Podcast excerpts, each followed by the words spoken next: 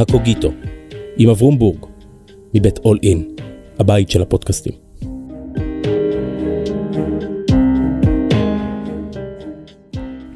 שלום, כאן אברום בורג. במשך חיי פגשתי המוני אנשים. רובם מעניינים ומרתקים בדרכם, וכשאני מחפש את המפתח על מגירות הלב של הנשים והגברים האלה, אני מוצא תמיד יסוד אחד. לכל אחד ואחת מהם יש טקסט משלהם. לכל איש יש טקסט. קצר או ארוך, ספר, שיר או פתגם. טקסט אחד לפחות עליו בנויים הרבה ממגדלי החיים שלהם. בפודקאסט הזה, הקוגיטו, אנחנו משוחחים, לא מתקוטטים ולא מתנצחים. אלא יוצאים מהטקסטים אל דרך ההבנה של הזולת. מנסים להבין את עומק הקולות הסמויים של המקהלה הישראלית. והיום, עם בא כוחי. שלום מיכאל ספרד. שלום לכוחי היקר. נכון, אתה בא כוחי. כן, ואתה מרשי. אה, יש לנו איזה סיפור. מה היחסים בינינו? של חיסיון. חיסיון. אה, מיכאל הוא גם חבר, והוא באמת מייצג אותי ביותר מאשר ממקרה אחד ברמה הציבורית הגדולה. והתכנסנו היום כדי לשוחח על משהו מאוד פרסונלי, על סבא שלך, אה, סליחה, על אחד מסבותיך. נכון, יש לי שניים, היו לי שניים. כן, לכל אחד מאיתנו, אבל אצלך כן. כל אחד דומה ושונה. שני פולנים, אחד יידישיסט מוחלט, שזה הצד הספרד. נכון. ואחד אה, אולי הסוציולוג הכי חשוב במערב בדור הקודם. זיגמונד באומן. כן, אני מגיע משני uh, אילנות מאוד מעניינים. פולנים. Uh, פולנים לגמרי, הכי כן. פולנים ומאוד מאוד, כמו שוודי אלן היה אומר, מאוד יהודים. דבר על זיגמונד, על, על פרופסור באומן. uh, אני קורא לו ג'אג'ה, אגב. ג'אג'ה, אוקיי.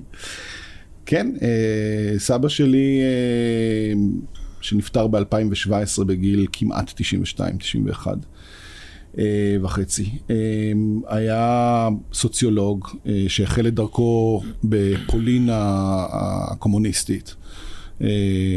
ואחרי שבנסיבות שאולי נאמר עליהן מילה, נאלץ לעזוב את פולין, פוטר מהאוניברסיטה, אני מדבר על 68, תקופת המאבקים של הסטודנטים, תקופה שגם, אגב, אבא שלי גם כן היה פעיל כסטודנט, סבא שלי כבר היה פרופסור. אה, נאלץ לעזוב את, אה, את פולין. זיגמונד הוא סבא מצד האימא. מצד אימא, כן, כן, כן. הוא המטרנל כן, גרנדפאדר כן. שלי.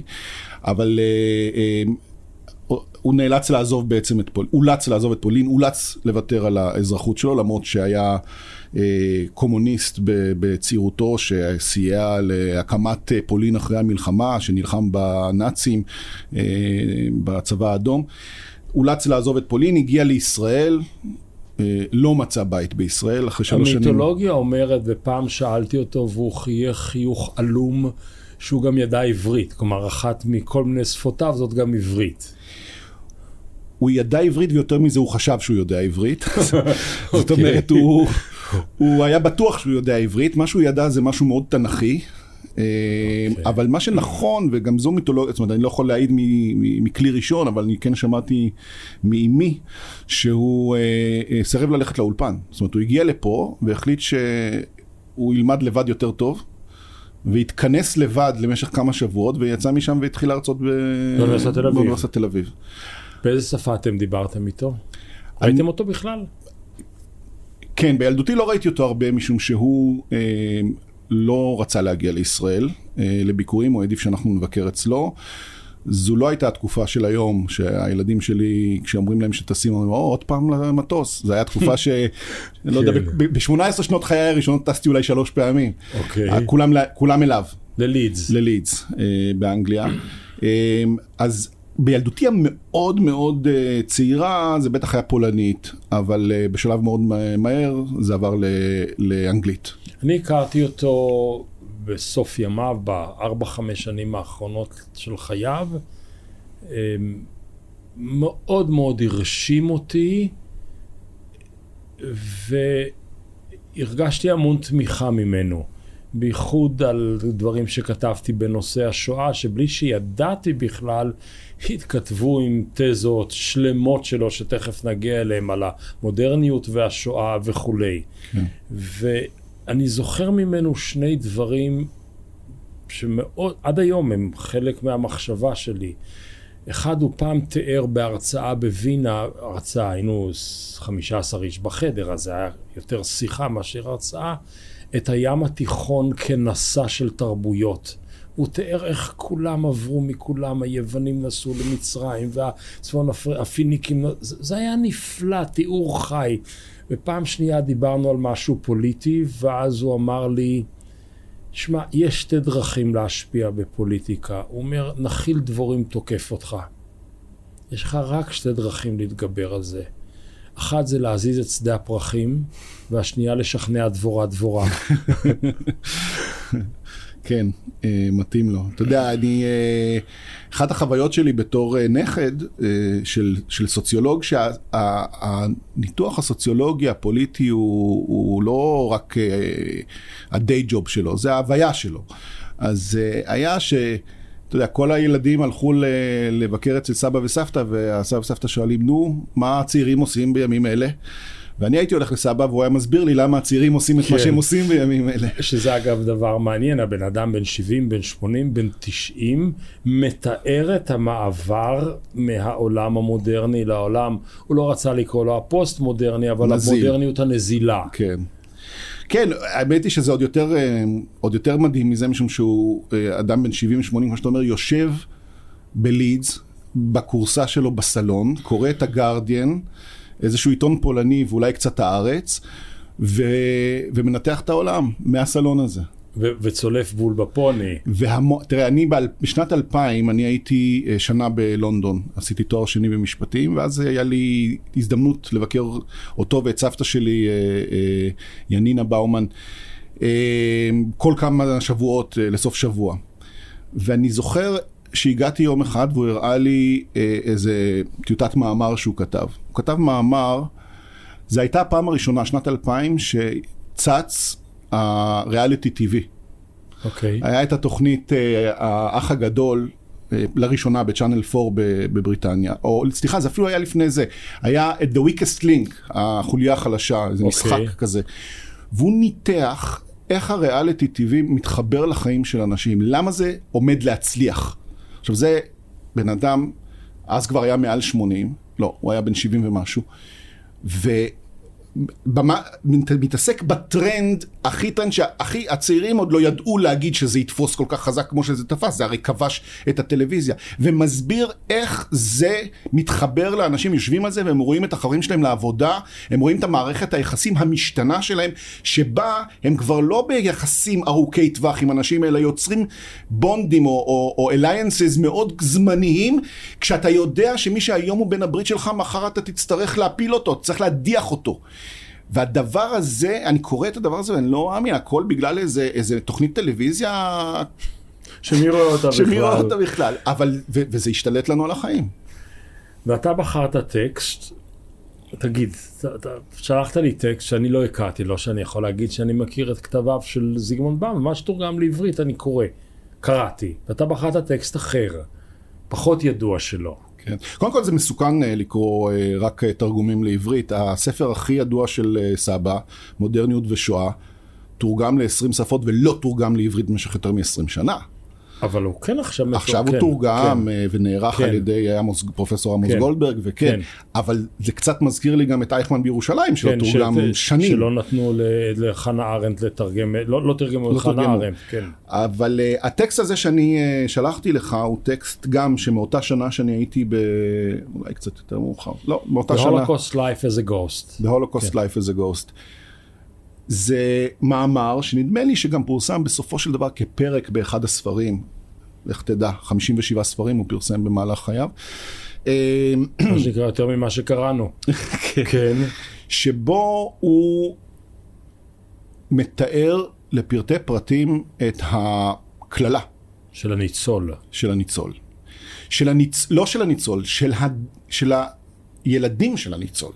כן. ולא הילדים האמיתיים שלו, אלא גם הילדים המדומים. זאת אומרת, לא בהכרח אדם שהאימא או האבא שלו או שלה שרדו את המחנות, אלא גם בעצם כל בן לקולקטיב שרואה את עצמו או את עצמה באיזושהי דרך כבת לניצולי שואה. כמו שאמר המחנך של הילדים שלי פעם, כולנו היינו באושוויץ. בדיוק, בדיוק. הוא כותב...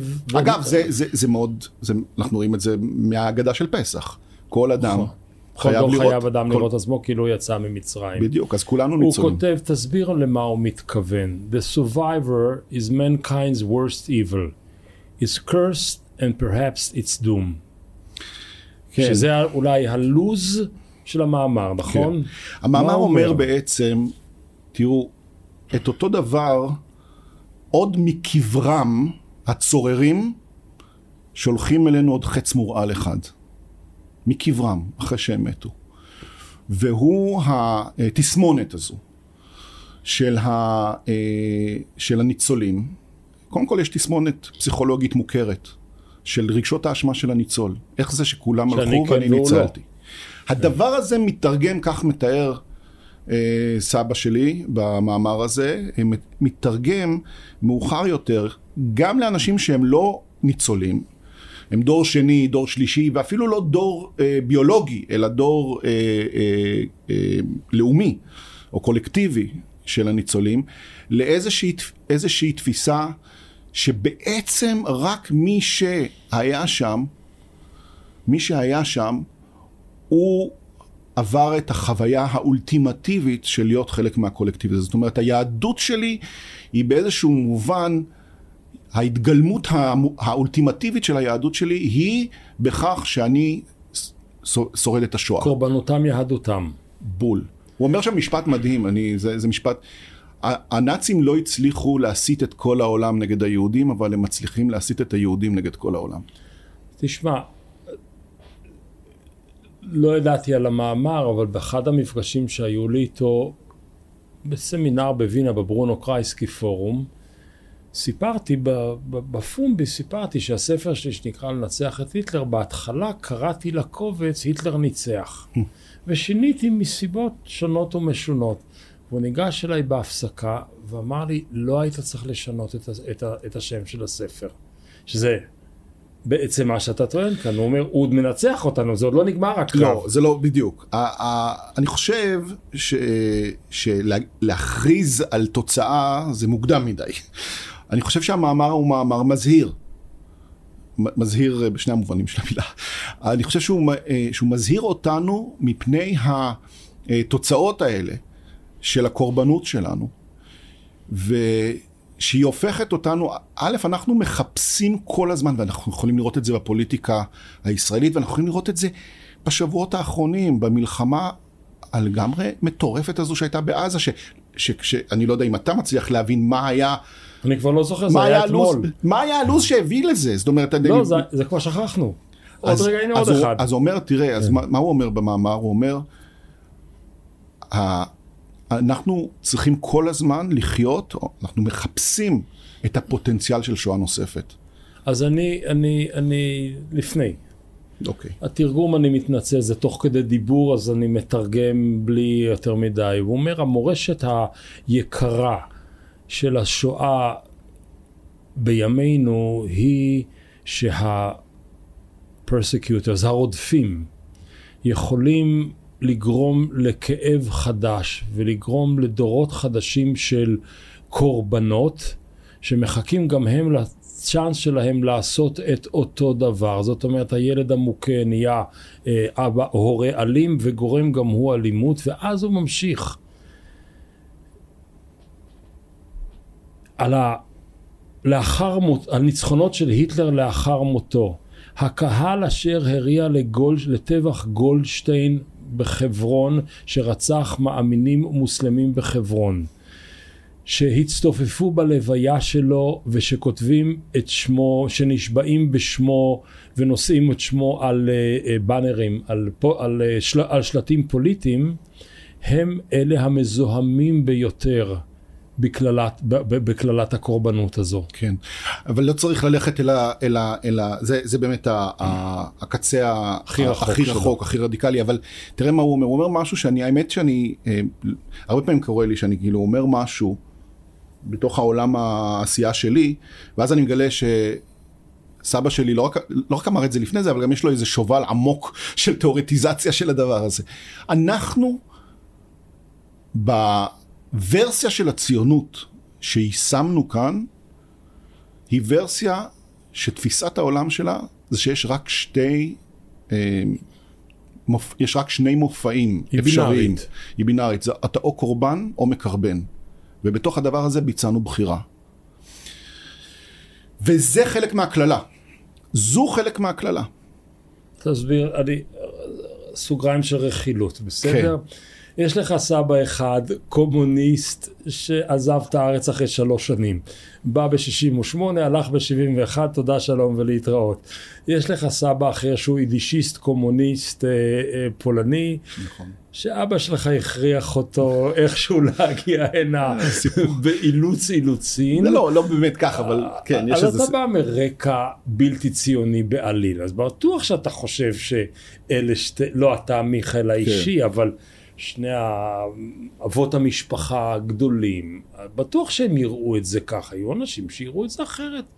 רגע, עכשיו- קודם כל, קודם כל, קודם כל, אה, אנחנו שוב... אנחנו- שהבינאריות היא דחייה, אה, זה לא רק בינארי, יש אפשרות של דחייה, דחייה רוחנית, אה, גאולת העולם, לא יודע, אני יכול להגיד לך הרבה מילים. לא, גם, גם, כש, גם כשמתארים את שני הסאבים שלי אה, בצורה בינארית כציונים או לא ציונים, גם זה אני חושב קצת אה, שטוח לא מדי. לוקח את המורכבות של הקיום האנושי. אוקיי. אני חושב שלשני הסאבים שלי אה, היה אה, יותר מפינה חמה בלב ל- לפרויקט של הקמת אה, מדינה שהיא בית ללאום היהודי. ואני חושב שזה, עם כל הביקורת העצומה והכאב האדיר שהמדינה הזו הסבה ל- לסבא שלי באומן, שעזב אותה, יחד עם סבתא שלי ושתי האחיות של אימא שלי. אה, הלא- הלאומני- לאומניזציה שלה. כן, כן. הוא אה, באופן, אה, באחד הראיונות, כשנשאל למה הוא עזב, הוא וסבתא שלי רואיינו ביחד, והם אמרו, לא עזבנו אה, לאומנות אחת כדי לטפח לאומנות אחרת. הלאומנות הפולנית, כדי. לטפח את הלאומנות הפוסט 67 בישראל. שבישראל, כן. בדיוק. ולמרות, אני אומר למרות הכאב, אבל בעצם הכאב נובע מאיזושהי זיקה וחיבה ו, ו, וכך, וכמובן סבא השני שלי, האבא של אבא שלי, דוד ספרד, שחי פה גם עד סוף חייו וראה את ביתו כאן. אז כך שכן, הם שניהם באים מעולמות שרואים בשאלה, את הפתרון של השאלה היהודית, לא דרך הציונות. אלא דרך משהו הרבה יותר אינטרנציונליסטי. עם שמירה על זהות תרבותית, יהודית וכולי וכולי, לפחות אה, אה, אה, הסבא דוד ספרד. אבל זה לא אומר, ש... ולכן לא נכון ש... לא, לא נכון להגדיר אותם כציונים, אבל להגיד עליהם שהם אנטי ציונים, אני חושב שגם זה מרחיק אה, לכת. בוא נחזור קצת לשואה שלו, בסדר? כן. היא העסיקה אותו. סיכה אותו בלי סוף. כלומר, בראש ובראשונה, כי פולין שהייתה, פולין שלא חרבה, פולין היהודית חרבה. כן. פולין של הוריו והורי הוריו ושנים של מסורות, הייתה, הייתה ואיננה. אז בטוח שהוא הרגיש איזה איבר פנטום שנגטע לו וכאב לו, אז העסיקה אותו השואה מאוד.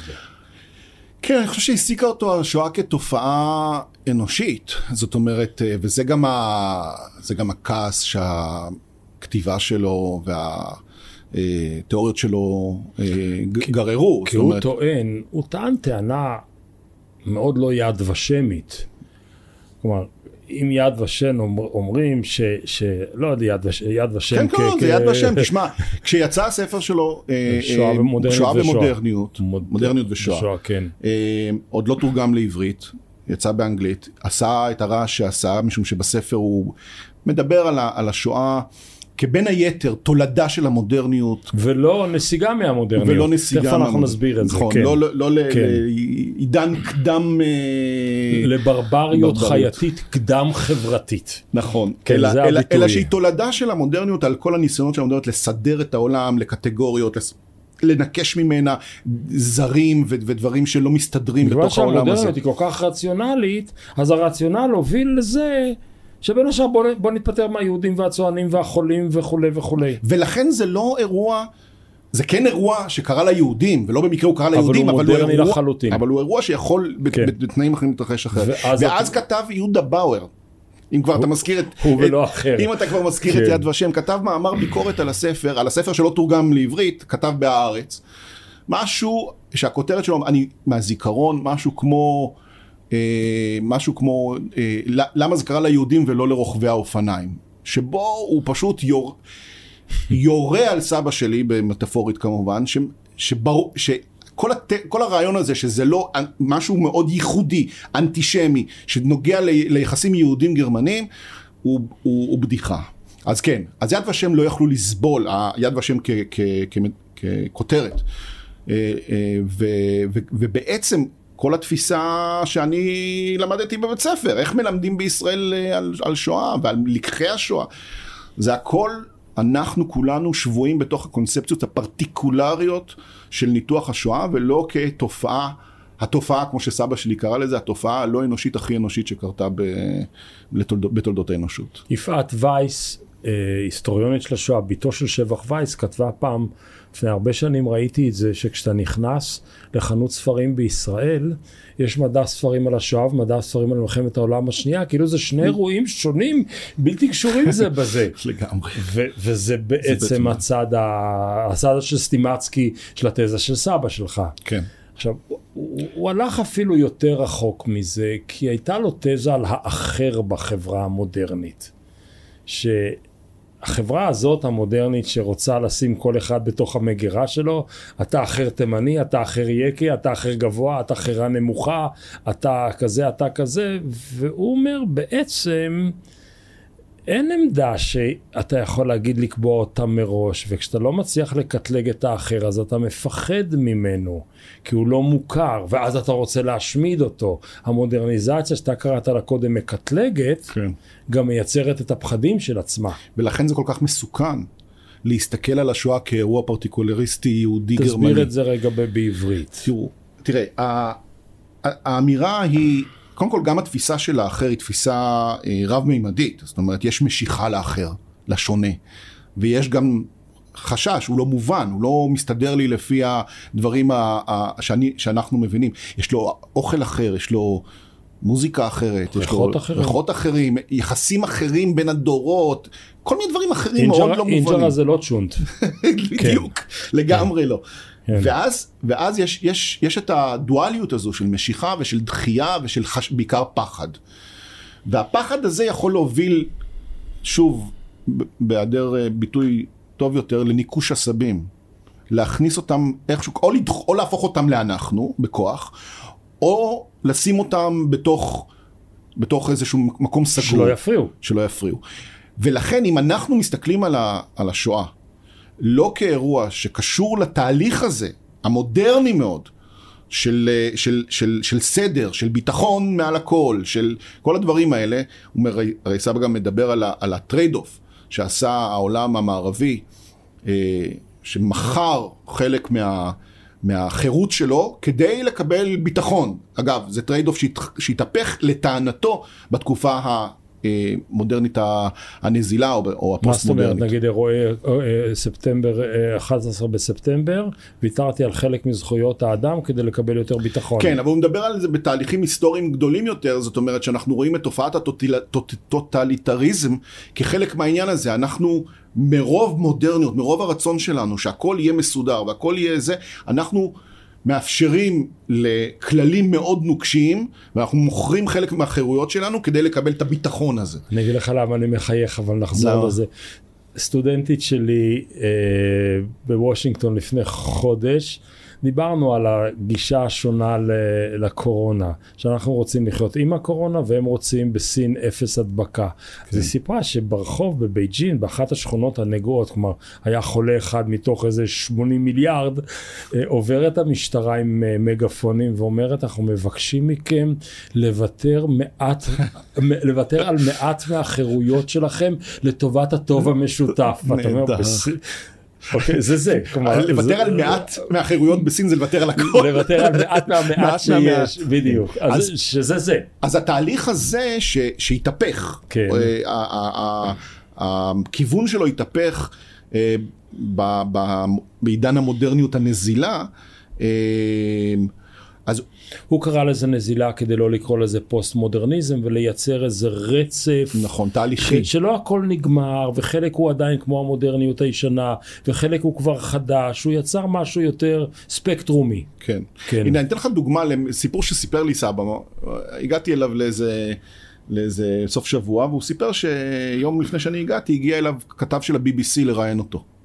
והם ישבו בפינת אוכל אה, של הבית של סבא שלי, ובזמן שהוא סידר שם את כל הציוד להקלטה, אז הוא שאל אותו, תגיד, אתה שכיר של ה-BBC? הוא אומר לו, חס וחלילה. אז הוא אומר לו, מה זאת אומרת חס וחלילה? אז הוא אומר, לא, אני, כשצריך הם פונים אליי ואני אה, עובד מקבל. קבלן. הוא אומר, לא, אבל, אבל אם כך, למה חס וחלילה? הרי זה, אם היית שכיר, היה לך קביעות, היה לך ביטחון. הוא אומר, אני לא רוצה את הביטחון הזה, אני רוצה את החירות שלי להחליט מה אני עושה. הוא אומר, אתה לא דואג שלא יגיעו עוד פרויקטים?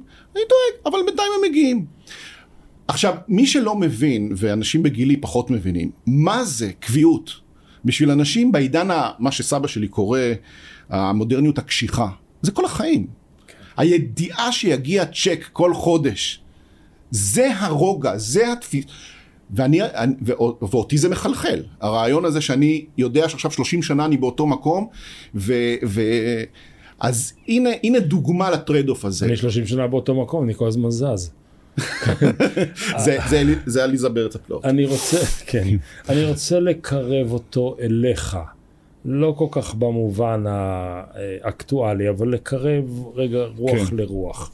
הוא נותן, יודע מה, עשור לפני מותו, כמה שנים לפני מותו, הוא מתראיין לעיתון פולני, שזה גם דבר נורא מעניין, הוא בסוף כל הזמן הייתה לו איזה עין לציון צופיה, כלומר הוא לא ויתר על הפולניות העמוקה. נכון. ואחרי נפילת החומות קרה לו משהו טוב בהקשר הזה. אה, הוא נותן רעיון לעיתון פול, שבועון פולני שנקרא פוליטיקה. הוא אומר, ישראל לא מעוניינת בשלום, היא מנצלת את השואה כדי להכשיר מעשים בלתי מוסריים. ואז הוא משווה את גדר ההפרדה לחומות גטו ורשה. עכשיו, כשזה בא ממנו, חומות גטו ורשה, זה טיפה יותר מדויק מאשר... זה אחד שראה. כן, כן, חיים רמון, אני לא יודע, מישהו כן. כזה. ושם הוא אומר, שם מאות אלפים, מאות אלפי יהודים מתו בשואה. כלומר, הוא עושה כאן השוואה קשוחה. כן. ו- זה, זה, זה הצית עליו המון אש, המון אש. אבל אני חשבתי, כשקראתי, בזמנו קראתי את התגובות, היה משהו ששימח אותי. שגריר ישראל בוורשה, צבי רבנר, אז הוא כותב, הערותיו של בוהמן הוא חצי אמיתות. כלומר, החצי השני הוא נכון. וחשבתי, וואו, היום לא היו... החצי של השואה. כן, זה מעניין, כלומר, לא הלכו לגמרי נגדו. תראה, קצת קשה, אה, יש משהו גם, אה, בוא, יש איזה אה, משהו נדיר, בכל זאת בן אדם חי 90 שנה, עבר מלחמת עולם, שואה, נפילת האימפריה הסובייטית. עב- עבר את העולם, חי בעולם הטוטליטרי של, אה, של פולין הקומוניסטית בזמן הזה, אה, הגיע לישראל, נסע, עבר, ל, אה, היגר ללידס, בכל זאת יש לו איזושהי פרספקטיבה שלמעטים, מעטים מאוד יש, ועוד זה בן אדם שחושב במונחים של להסתכל על התהליכים מלמעלה. אז, אז אני חושב שקשה מאוד אה, אה, עם, עם האיש הזה אה, להתווכח. אה, לי בוודאי היה קשה להתווכח איתו. אני חושב שהאמירה שלו לגבי העובדה שגדר, שחומת ההפרדה, ואם מישהו מסתכל על, ה, על החומה, בקטעים שהיא חומה, למשל ליד קלקיליה עם המגדלי שמירה שם, יש כמה אדריכלים בישראל שלא, של, שפשוט לא, לא חשבו כשהם עשו את זה. זה פשוט נראה כך. וזה, מה ש... וזה הדבר שהצית את זה אצלו, כמובן שזה מעבר לאיך שזה נראה המודל הפיזי, אבל גם המודל הפיזי פשוט מזכיר את אותה, הוא התעסק, הוא התעסק בבתי כלא בכתיבה שלו. בפנפטיקון של, של, של בנטאם, הוא, הוא התעסק בשליטה, איך מארגנים, איך, וניתח, איך אה, מייצרים בעידן המודרני שליטה על, על, על, על מסות של אנשים. אלה דברים שהוא עסק בהם, ולכן כשהוא מדבר על אה, גטו ורשה, אנחנו לא מדברים פה על ההשמדה, אנחנו מדברים על הגטו. ו- וכשאנחנו מסתכלים על גדר ההפרדה, מה לעשות, יש שם ושם איזה שהם אלמנטים של שליטה על ידי אה, גוף ששולט באופן כמובן לא דמוקרטי, ש, שהדבר הזה יוצ... יש, יש הקבלות מסוימות, אז אה, נכון שאין אצלנו קונספירציה של השמדה, וזה חשוב מאוד להגיד את זה, ושם הייתה השמדה, אבל... אה, אבל מבחינת החנה ארנדיות של יסודות בדיוק. המקורות הטוטליטריות, הטוטליטריזם, כן. זה מאוד דומה. זה גם דומה וגם חשוב להגיד את זה, זה הנקודה. הרי מה הערובה שזה לא יקרה שוב? שאנחנו נבין איך זה קרה קודם. וזה גם המאמר שאנחנו קראנו לקראת המפגש שלנו, שאומר, החץ המורעל הזה, שהיטלר שלח מהקבר שלו אל עבר הדורות הבאים, אנחנו צריכים להכיר בו כדי שנוכל להתמודד איתו. אנחנו יכולים, האנטידוט לדבר הזה, לגוסט, האופן שבו אנחנו יכולים לגרש את הרוחות האלה, זה על ידי זה שאנחנו נראה אותם. כמו בסרטים על, על, על ומפירים, כשאתה רואה אותו, שם עליו אור, אז הוא נעלם. אתה רק צריך לראות כדי להיזהר בו. ולהבין, להבין את התהליך שיוצר אותו. כי כאשר, כי כאשר, והוא גם כותב את זה במאמר, וזה חשוב לי לומר, כי כאשר יהודים הולכים למרכז, ל, ל, ל, ל, ל, ל, למקום שבו יש הכי הרבה פלסטינים, ותוקעים שם את הדגל שלהם, ומקיפים את עצמם בגדר תיל, ומתחמשים, ואז הם מרגישים פתאום, הנה, אנחנו מסביב לנו כולם רוצים להרוג אותנו, וואלה יופי. אנחנו, אנחנו יכולים להרגיש שאנחנו יהודים אמיתיים כי אנחנו עומדים בפני שואה שנייה. זה אתה או הוא המשפט האחרון? זה הוא אומר. זה הוא אומר. אני רוצה... לא, ל- בלי הוואלה יופי. כן, הוא לא דיבר עברית כל כך רהוטה. כן. אמ, אני רוצה ללכת למקום נוסף. כשאתה מסתכל על האדוות, אדוות או אדוות? אני חושב שאדוות. אדוות שלו, הוא היה בעל השפעה עצומה על התנועה נגד הגלובליזציה. כן. זאת אומרת, יושב בן אדם באנגליה, לפני הברקזיט, כשאנגליה היא חלק בלתי נפרד מאולי המעשה הגלובלי, הגלובל, הגלובלי המרתק ביותר, הקמת האיחוד האירופאי, ואומר, זה לא טוב, לא יודע אם לגמרי, הוא היה בר... pro ברקזיט, ממש אבל, לא. לא, אבל הוא, הוא, הוא התנגד לגלובליזציה בהרבה מאוד מובנים שלה. שוב, ה- זה כמו, קצת כמו עם הציונות, להגיד מתנגד או תומך, הוא אוקיי. ניתח את המחירים של הגלובליזציה. הוא היה, אם אני יכול לומר עליו משהו שהוא כן בינארי, הוא היה פרו-אירופי מוחלט. הוא האמין בפרויקט האירופי, הוא ראה בעצמו כאחד מזה, אני לא יודע איך הוא היה מסדר אם היינו שואלים אותו את התעודת זהות שלו, האם הוא היה אומר קודם יהודי, אחר כך פולני, אחר כך, אני לא יודע מה הוא היה אומר קודם ומה אחר כך, אבל אירופי בוודאות נמצא שם. הוא הוגה אירופי יהודי. ו, אה, ואני חושב ש... אה, ובוודאי שהוא, שהוא התנגד, שהוא היה מתנגד לברקזיט בכל... אה, אה, אבל יחד עם זאת, הוא ניתח את העולם ה... אה, את, הגל- את התהליכי גלובליזציה, ופה אני חייב לומר שהעבר והתפיסות המרקסיסטיות, לא במובן הקומוניסטי, כי כבר לא, אפשר לומר, אבל התפיסות האלה כן המשיכו הוא מאוד לחיות דומה בתוכו. לאבישי בן חיים. אתה תצטרך להסביר את זה טוב, טוב, טוב, לפני שאני... כי- כן. כי- כי- בשלב מסוים הוא גילה את גרמשי. כן. והתחיל להתכתב איתו בתור הפרשנות שלו למרקסיזם כנגד האורתודוקסיה המרקסיסטית, הפולנית, הגומולקאית, או אני לא יודע מה היה בזמנו. במובן הזה יש משותף בינו לבין אבישי בן חיים. אני מתנצל. לא, תראה, העניין, העניין הוא שסבא שלי הוא היה סוציולוג. עם אה. המון עומק היסטורי בשלבים היותר מאוחרים. הוא היה סוציולוג עם המון עומק היסטורי, והוא לא, ו- ו- ופה אתה מזכיר אדם שמגייס... לא, לא, מיכאל, עזוב, אל תתייחס אבל- באמת. לא, תראה, יש, אני לא, אני לא מפחד מהתיאוריות של אבישי בן חיים, אני חושב ש... אתה יודע, הוא, הוא נתלה שם באיזה משהו שקיים, לא, זה כן? רק להזכיר את גרמשי בתור אבל, אה, אחד, אדם אבל- שסבא התכתב איתו. כן. התכתב במובן ברור, התכני. ברור. אני כן. חושב שהתובנות שלו לגבי איך התהליכים של גלובליזציה הם תהליכים בעצם שמשרתים את ההון ומשרתים את המעט ועושים את זה על חשבון הרבים אה, ויוצרים את הפערים החברתיים העצומים זה דבר ש- שהפריע לסבא שלי ויחד עם זאת, יחד עם זאת, הוא היה אינטרנציונליסט.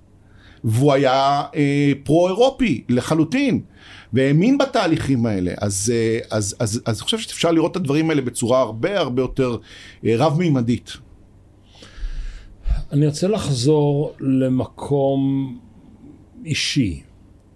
זאת אומרת, אה, לא אתה ולא אני, למזלנו, לא חיינו בתור, בתוך משטר אה, עריץ. כן.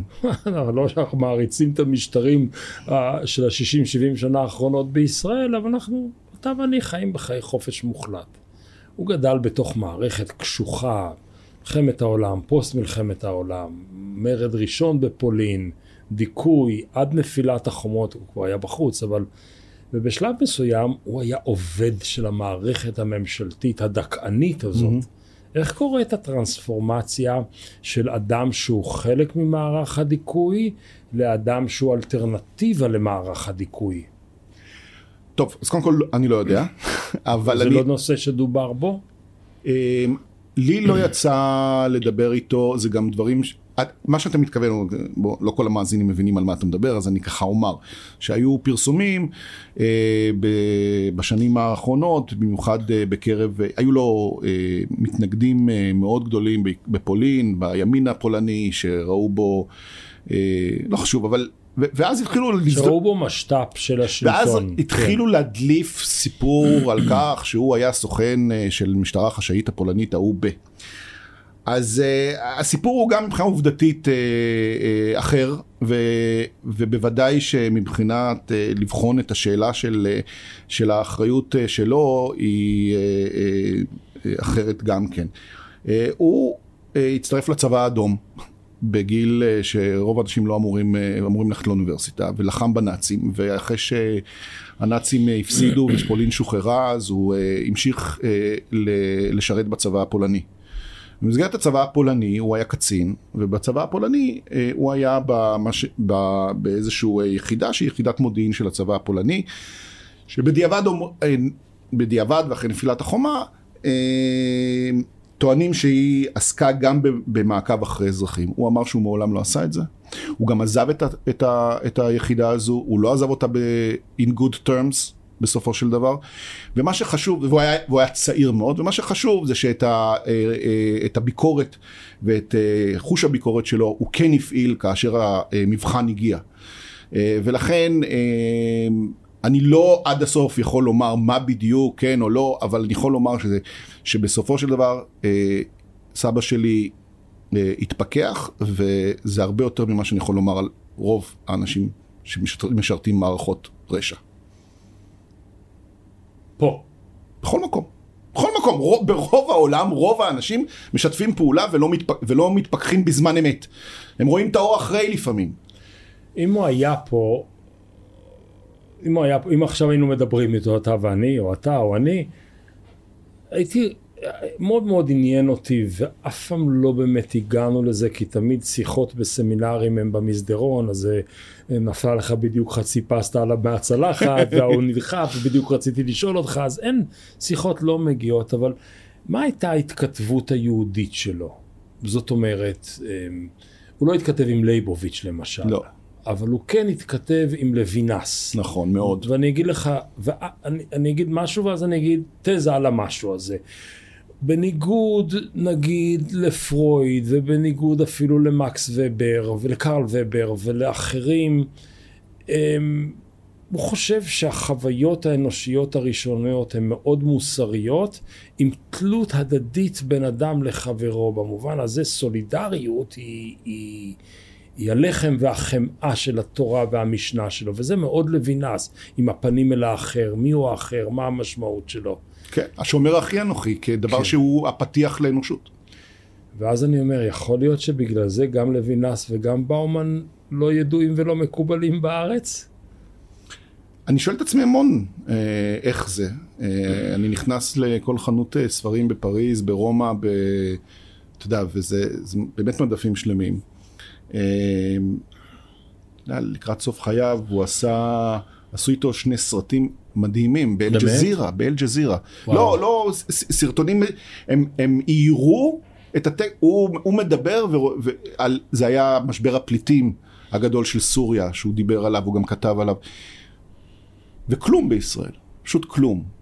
תסביר את אני זה. אני חושב שהעניין הזה של השואה הוא, הוא ההתחלה והוא הסוף של הנכונות, אה, אה, של הסובלנות כלפיו. זאת אומרת, אה, תראה, יש לנו פיקסציה מובנת לשואה, אבל יש גם ניצול מטורף שלה אה, לפוליטיקה הישראלית ולמדיניות הישראלית. ואני חושב שהתיאוריות של סבא והכתיבה שלו בנושא הזה, היא לצנינים בעיני מי שרוצים שהשואה תמשיך לפרנס את, ה, את העוצמה הישראלית, אה, המדינית. ובמובן הזה הוא, אה, וכמובן שהיא גם אה, מתנגשת עם, ה, עם החקר השואה הישראלי. אגב, היום יש גם אחרים, אבל גם להם הם מתקשים להביא את הרעיונות שלהם ל, ל, למרכז של ה...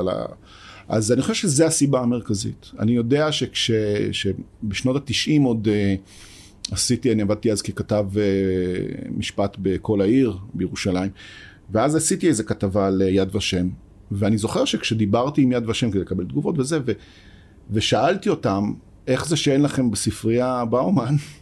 זה ממש היה אה, כמעט אה, אה, זעם, שמעתי בצד השני של הטלפון. זה באמת אה, כמו אה, איזושהי אה, חילול הקודש. הוא תיאר את התקופה שלנו כאינטרגנום, בין מלכויות, תקופת מעבר בין... כשאנחנו יודעים מאיפה יצאנו, ואין לנו מושג לאן זה הולך, אבל בטוח שהכלים הישנים של הדורות האחרונים, אני לא יודע לספור אותם כרגע, הם לא באמת פותרים את כל הבעיות החברתיות כמו שחשבנו. זה חלק מהניתוח של, ה, של הגלובליזציה, זאת אומרת שמרכזי הכוח, הרי הוא, הוא דיבר על כך שמה זה, זה בעצם אה, כוח? כוח זה היכולת לקבל החלטות ולהוציא אותן לפועל. זה כוח, כוח פוליטי. והכוח הפוליטי באופן מסורתי בעידן המודרני היה שייך למדינה, ל nation state. וכאשר השליט של nation state מחליט משהו, אז הוא יכול לבצע אותו. זה כבר לא המצב. בהרבה מאוד תחומים, כי בהרבה מאוד תחומים יש דיפוזיה אל עבר העולם היותר גלובלי, ואין מרכז כוח שמחליף באופן מסודר את ה... וזה זה האינטרגנום, זה, זה המצב שאנחנו נמצאים בין לבין. מצד אחד, אנחנו כבר לא בעולם שכולו, זה כמובן תהליך, זה גם כן, זה נזיל, זה לא משהו חד שעברנו לגמרי, אבל אנחנו כבר לא בעולם שפוליטיקאים יכולים להבטיח משהו ולקיים אותו גם אם הם רוצים לקיים את ההבטחה שלהם, בין אם זה בכלכלה ובין אם זה, כי הם לא שולטים בכל ה... ומצד שני אין איזה משהו אחר, ובמובן הזה אנחנו נמצאים בעולם מאוד מאוד כאוטי. בצעירותי, הדור שלי חי בחרדה בצל מרו- מרוץ החימוש בין רוסיה הסובייטית והעולם הדמוקרטי. כיום ישנו מרוץ אחר. מצד אחד הפוליטיקה, שמנסה לכפות כמה אילוצים ומגבלות על הצעדים המסוכנים שננקטים על ידי התהליך החוץ-טריטוריאלי של השקעות הון, בדיוק, מה מה שקורא לו מיכאל ספרד הגלובליזציה, אך כל אימת שתוכנית מסוימת משורטטת, מיד בצד השני ישנן דרכים להתעלם ולא לציית. הוא משרטט כאוס. תראה, אני, אני, אני רוצה לתת לך דוגמה שהיא, היא, היא, היא אפילו אני, באיזשהו מקום אני חושב עליה רגשית. הוא אומר ככה, תמיד היו עניים ועשירים, אבל פעם הם היו כלואים זה עם זה. יש לך את השכבה... הגביר והקבצן חיו באותה עיירה. אה, ואם, ואם יש מלחמה, אז הם שני, שניהם צריכים להתגייס יחד כדי, כן. כדי להדוף את התוקף. ואם יש מגפה, אז הם צריכים יחד. היום בלחיצת כפתור העשיר עובר. העשיר, זאת אומרת ההון שלו, עובר ממקום למקום. הוא מתחמק מכל הרעות האלה. זה מה שגדי טאוב קורא הניידים. טוב, נו הנה עוד אחד, עוד אחד שוב אני מרגיז אותך. כן, לא, כי, כי, כי, כי זה, אתה יודע, זה כמו... אה, בוא נחזור לזיגמונד באומן. לא נבזבז את הזמן שלנו על... אה, לא, אבל תראה, כן. זה, יש ו- פה איזה אלמנט, אבל זה חשוב לומר, הימין, הימין האידיאולוגי, השמרני, לוקח רעיונות שמגיעים מהשמאל היותר פרוגרסיבי, רעיונות פילוסופיים מאוד עמוקים, זה תהליך שהוא, בטח כותבים עליו, אני לא בתחום, אבל אני בטוח שנכתב על זה. מ- מרדדים, משטחים מנצלים איזושהי קריאה מאוד אה, מניפולטיבית שלהם אה, לצורכיהם הפוליטיים. ואז נוצרים כל מיני אה, תפיס, אמיתות שקריות לחלוטין, כמו למשל, פוסט מודרניות זה אומר שאין אמת. שום דבר לא נכון, אין עובדה, לא יודע, השמש לא בטוח ש... שהיא זרחה הבוקר. זה לעשות, להפוך את, ה, את, ה, את הפילוסופיות המאוד עמוקות האלה לבדיחה של בזוקה. אני אומר שוב ושוב, אומר הוא, כן. שכל המוסדות הפוליטיים הם בצרה צרורה. הם פועלים במרחב צר מאוד של אפשרויות, הם כבולים באזיקים כפולים. אתם מצפים מהממשלה שבחרתם שתגן על האינטרסים שלכם ותספק את השאיפות שלכם. זוהי מהות הדמוקרטיה, יישום רצון העם. אם הממשלות לא יעשו זאת, הם לא ייבחרו מחדש. הלחץ האחר הוא של בעלי מניות, בנקים, הון, הון נייד, אפרופו לחיצת כן. הכפתור, שלא מסכימים עם מה שהעמים רוצים שממשלותיהם יעשו. אני רוצה רגע לתרגם את זה לשלב לאחר מותו. כן. סבא נפטר אחרי פייסבוק או לפני פייסבוק? לא, פייסבוק כבר הייתה, הייתה קיימת. אני חושב שהעולם אגב מתחלק ל-AG ו-BG.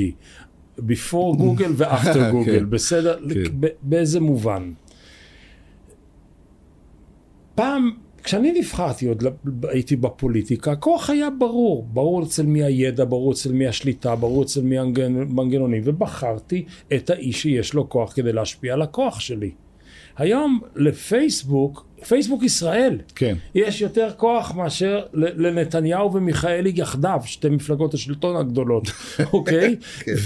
ולטוויטר יש יותר השפעה מכל המערכת העיתונאית שיש בישראל. עכשיו, אני לא יכול להצביע למוקדי הכוח האלה, אין לי עליהם בקרה אזרחית, והכוח נודד למקומות שאני לא רואה אותם בכלל. ואז אני מצפה מהממשלה שתיטיב את מצבי, אבל אין לה כוח, כי הכוח אצל גוגל, פייסבוק, טוויטר, טוויטר, או מי שלא יהיה, או אמזון. נכון. נכון, ואנחנו לכן נמצאים באינטרגנום, אנחנו נמצאים בשלב ביניים.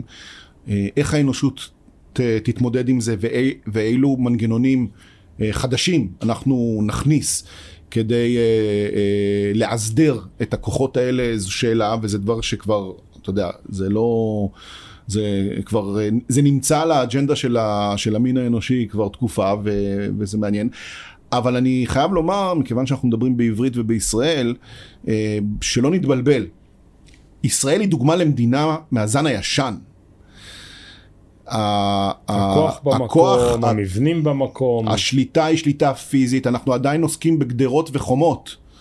אנחנו, אנחנו בעידן הזה של פייסבוק וטוויטר, כל מה שאתה אומר, אנחנו שולטים על אנשים באמצעות uh, גדרות תיל ובאמצעות uh, uh, פשיטות בלילה. אנחנו אז, עם, עם הנבוט. אנחנו עם, עם הנבוט והציבור בישראל משתף עם זה פעולה ולא, ולא בגלל פייסבוק וטוויטר, אלא אולי גם, אבל לא רק. איפה סבא נקבר? Uh, הוא לא נקבר, הוא סבא, גם סבתא וגם סבא עברו קרמיישן, uh, uh, שריפה. כך גם קלטי. לא ידעתי. למה? זה היה משהו מודע? Uh, אני לא, אתה יודע מה? אני אף פעם לא שאלתי את עצמי, כי זה היה לי די טבעי. Uh, לצד זה שכשהתחלנו את השיחה אמרתי שהוא מאוד מאוד יהודי, גם מאוד מאוד אה, הומניסט ומאוד מאוד, אה, זאת אומרת היהדות שלו הייתה תרבותית ובמידה מסוימת של זיקה קולקטיב, לקולקטיב, אבל בוודאי לא, לא דתית בשום צורה שהיא, ולכן אה, זו כמעט לא שאלה שנשאלה. אז אני ידעתי על שריפת גופתו, וכל השנים ככה הרהרתי לעצמי האם זו עוד דרך שלו להתכתב עם, להתכתב עם השואה.